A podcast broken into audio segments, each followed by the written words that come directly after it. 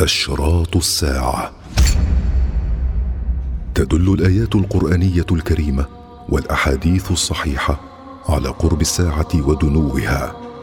فإن ظهور أكثر أشراط الساعة دليل على قربها وعلى أننا في آخر أيام الدنيا. التماس العلم عند الأصاغر. روى الإمام عبد الله بن المبارك بسنده عن أبي أمية الجمحي رضي الله عنه أن رسول الله صلى الله عليه وسلم قال إن من أشراط الساعة ثلاثا. إحداهن أن يلتمس العلم عند الأصاغر. وسئل الإمام عبد الله بن المبارك عن الأصاغر فقال الذين يقولون برأيهم فأما صغير يروي عنه كبير فليس بصغير.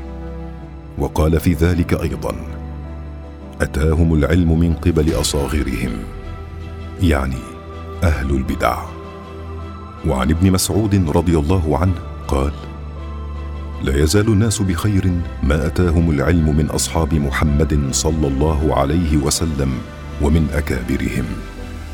فإذا أتاهم العلم من قبل أصاغرهم وتفرقت أهواؤهم هلكوا.